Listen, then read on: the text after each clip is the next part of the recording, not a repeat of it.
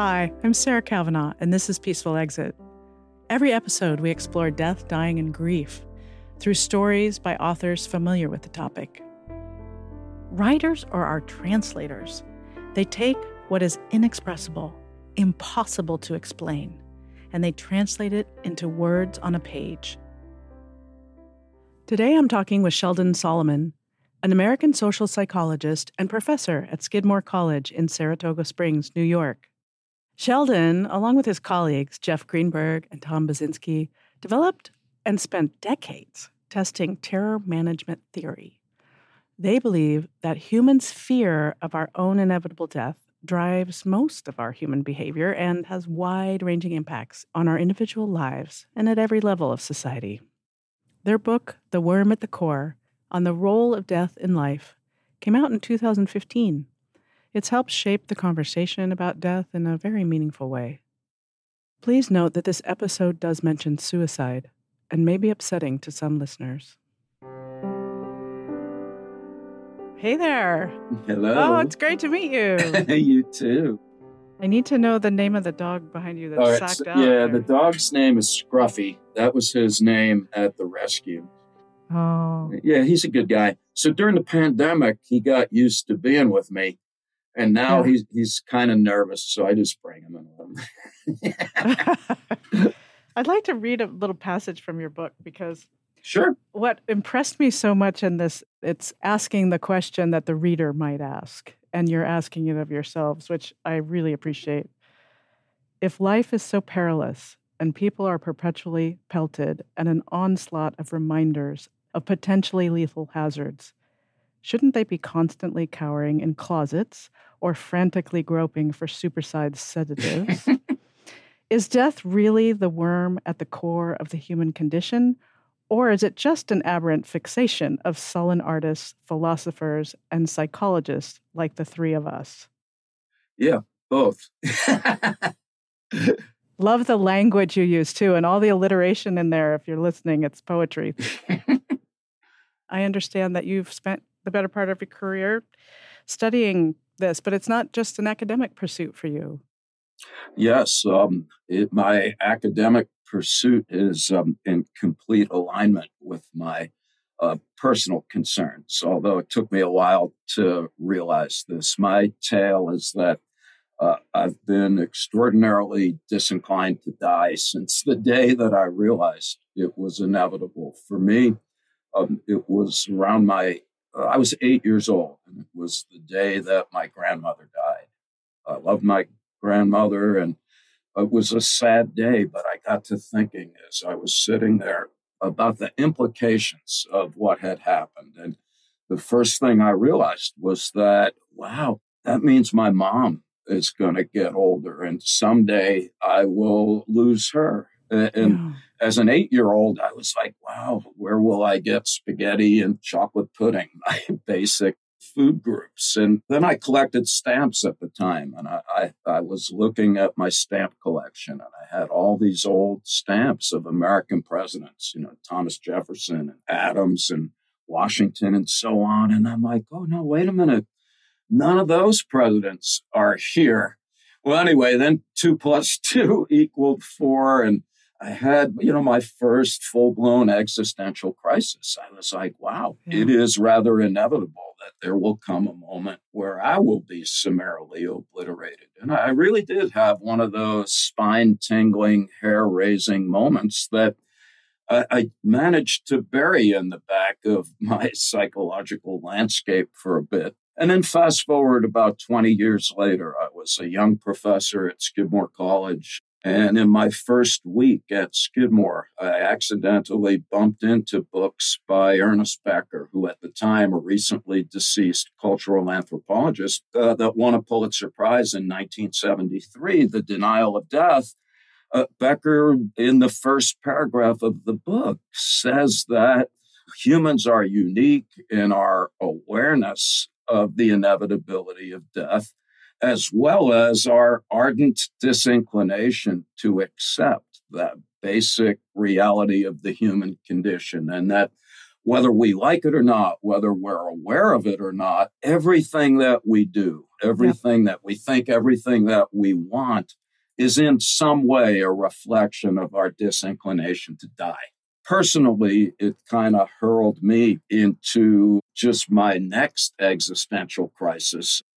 Becker's claims that our awareness of death gives rise to potentially paralyzing existential terror that we as human beings manage by embracing what he called cultural worldviews, humanly mm. constructed beliefs about reality that we share with other people in our group that minimizes death anxiety by giving us each a sense that life has meaning and that we have value. And uh, moreover, what Becker argued is that quite unconsciously, for the most part, that's our basic motivation every day that allows us to stand up in the morning. The belief that we live in a world of meaning and one that we also are able to make significant contributions towards.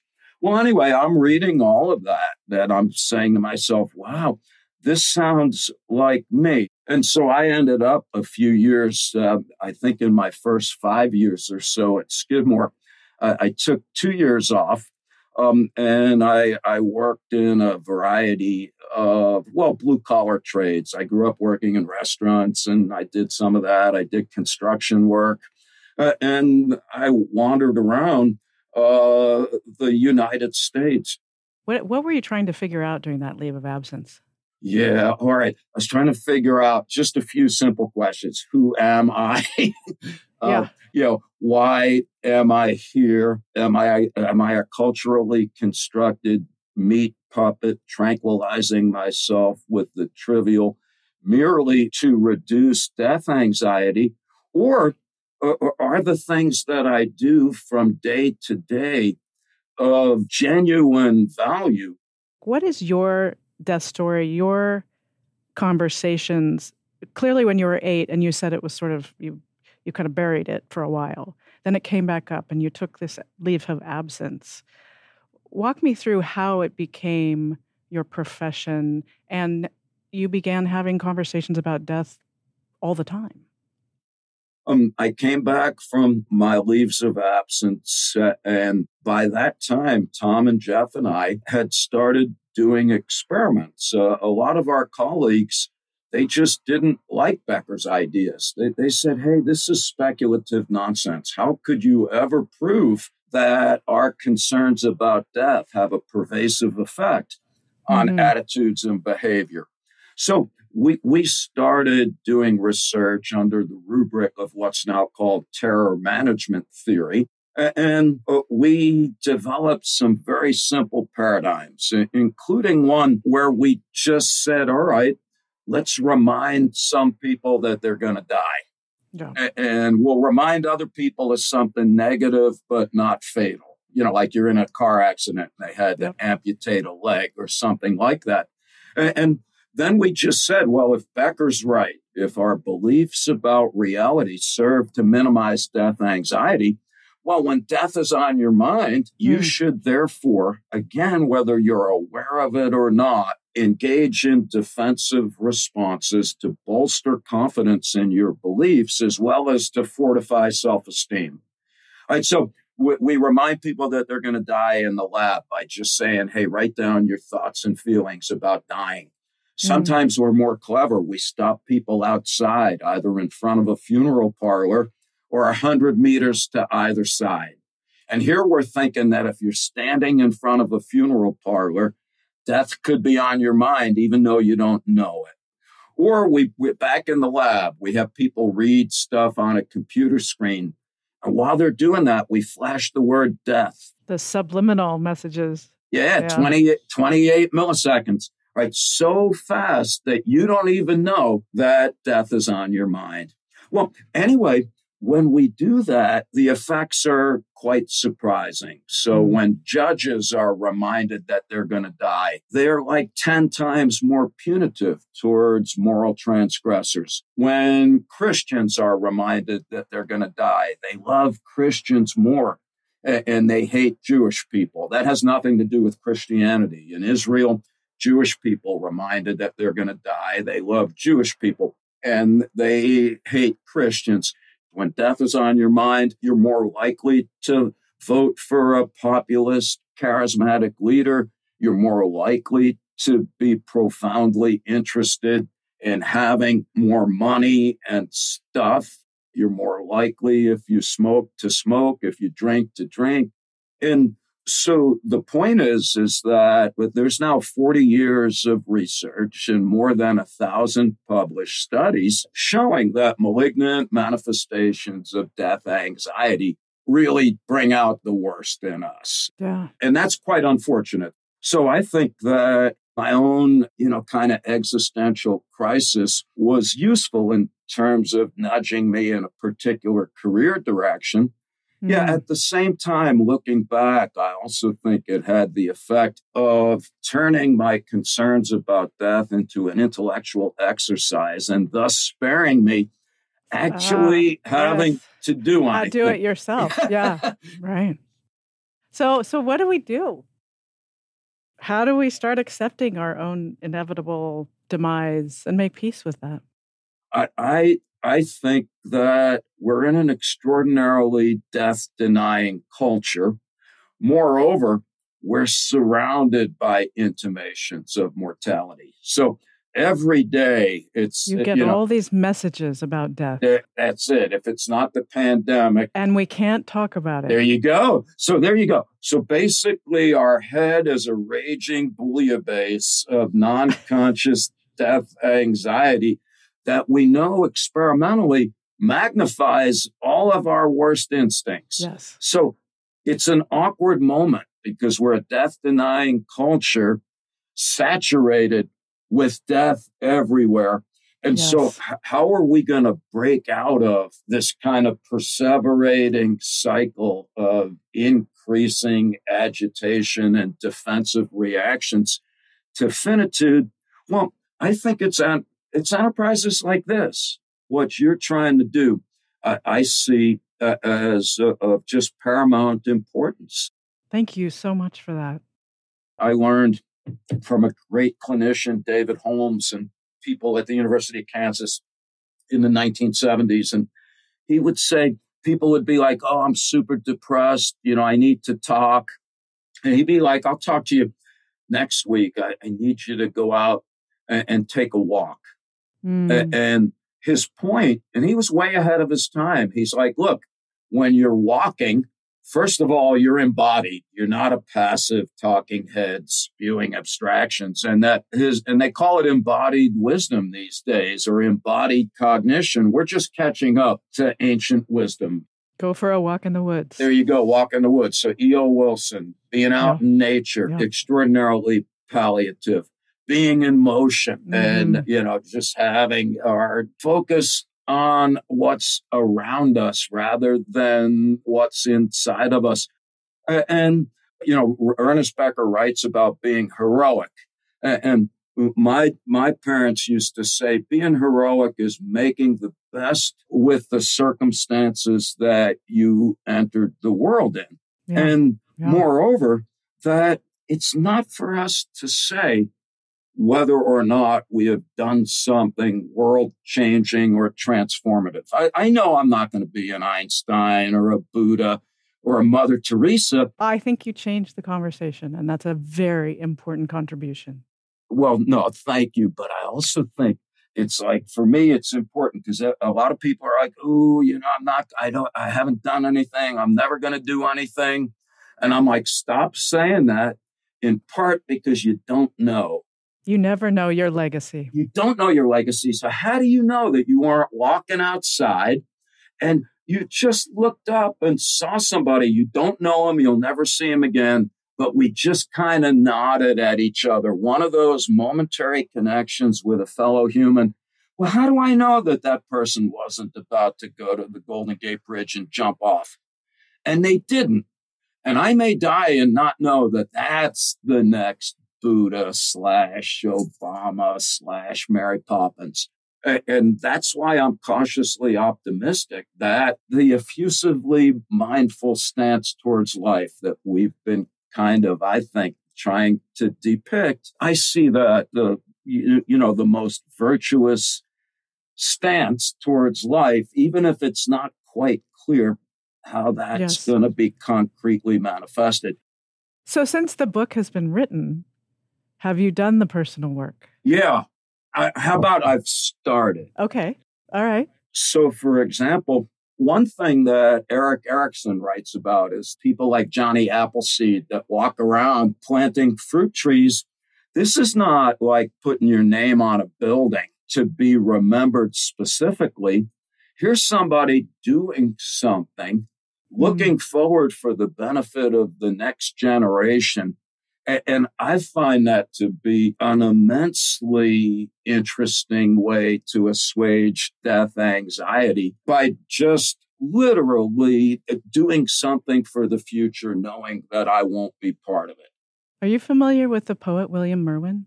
Oh, of course, one of my favorites. I was one of the founding board members of the Merwin Conservancy, and he was a dear friend of mine. And he has a quote On the last day of the world, I would want to plant a tree. Yes. And I think that speaks to what you're saying. That's quite wonderful. Yeah. And then I've been really preoccupied with both what I've learned from Eastern philosophy as well as what I see now coming out of psychology. And they're almost completely overlapping. Just the, the idea of awe and gratitude and humility being demonstrably effective for minimizing death anxiety. And this is where I find myself more interested in being as a person, kind of in a proverbial nutshell. Becker, his work relies heavily on Kierkegaard. Kierkegaard said, you know, if you're smart enough to know that you're here, that's dreadful. But it's also awesome to be alive and to know. It's awesome. It's awesome. Yeah. And, and, and we need to not lose track of that. So, are you practicing gratitude in any way? I'm like trying to. Personally? Yeah. So, I'm trying to wake up every day and be awed at the prospect of simply being here because awe leads to humility. Right. Humility is just appreciating our radically inconsequential size in the context of the universe. In other words, I am a, a, a respiring speck of carbon based dust put here yeah. in a time and place not of my choosing for a really tiny amount of time before I am summarily obliterated in perpetuity. Now, that may sound horrific, but that can also be tremendously uplifting because I, I like how Otto Rank, one of Freud's boys, put it. He said, when we're conscious, that makes us the temporal representatives of the cosmic primal force. Right now, originally, I'm like, dude, you had too many yeah, hallucinogens. Time out. Time yeah, out. yeah. But but then you read more, and he's like, okay, wait a minute. Cosmic primal force. Well, we're all directly descended from the first form of life. In other words, nobody disagrees that at some point there was the first thing that was alive. Well, we're related to that. Eh, eh, we are related to everything that has ever been alive, everything that is alive, and everything that will ever be alive when we're no longer here. And it is that cosmic connection with all that is that can rather counterintuitively make humility in the context of cosmic insignificance so positively uplifting. Because once I can see myself in that context, then for the most part, you should be effusively grateful every day that every day that we sit up. If you have a face full of fresh air, and if, like us in the first world, if, if we slept in a bed last night, if we had yes. breakfast this morning, yes. then we need to be extraordinarily grateful. And this what is, I think, makes it hard for some folks because they'll be like, well, I never think about death. Therefore, I mustn't be afraid of it. And this is not to argue with folks as much as to respectfully submit that people who insist that they are totally unafraid of death are often the ones that are most frightened of it. We have to make a distinction. Right. Uh, the denial of death in this culture is pervasive. And I'm very curious about how we overcome and talk about death.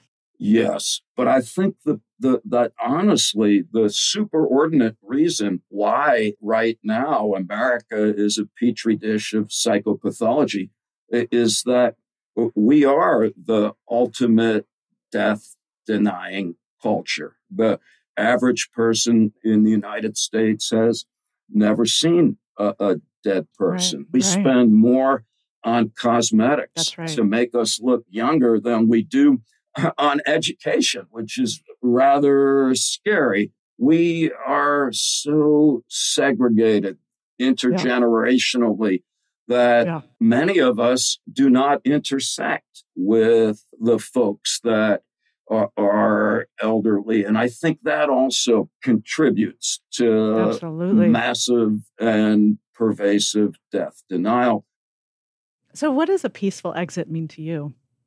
I, I think it means, for the most part, having a comfortable relationship with the reality of the human condition. Martin Heidegger said that coming to terms with death is critical, but for most of us, we don't get there. So if you say, hey, you're going to die someday, people are like, yeah, okay, I'm, I'm going to die. But then they're like, yeah, I'm gonna, I'm gonna die. But always in the back of my head is I'm gonna die someday. Heidegger's point is you're just kicking the temporal can down the road because I'm gonna die someday. True. But a, a comet could come through the window of my office and obliterate me before I finish this sentence. We can go out today and get hit by a car or smote by the virus. So coming to terms to, with death it is the humble awareness that my life can be summarily and permanently curtailed at any moment. And as the philosopher Montaigne said in the 1500s, well, when you get to the point where that is always okay, that's the peaceful exit. And, you know, for me, I go with the Epicurean view, and that's that, you know, the universe has countless atoms, uh, and they were here before I was born. And when I'm no longer here, those atoms will then go dancing back in the cosmos. And that uh, my version of a, a, peaceful exit would be to, in some way, shape, or form, happily be able to, at that moment, say to myself, go with God, and just kind of be scattered throughout the universe. Wonderful. Thank you. Thank you so much for your time today. No, thank you. you you've made my day.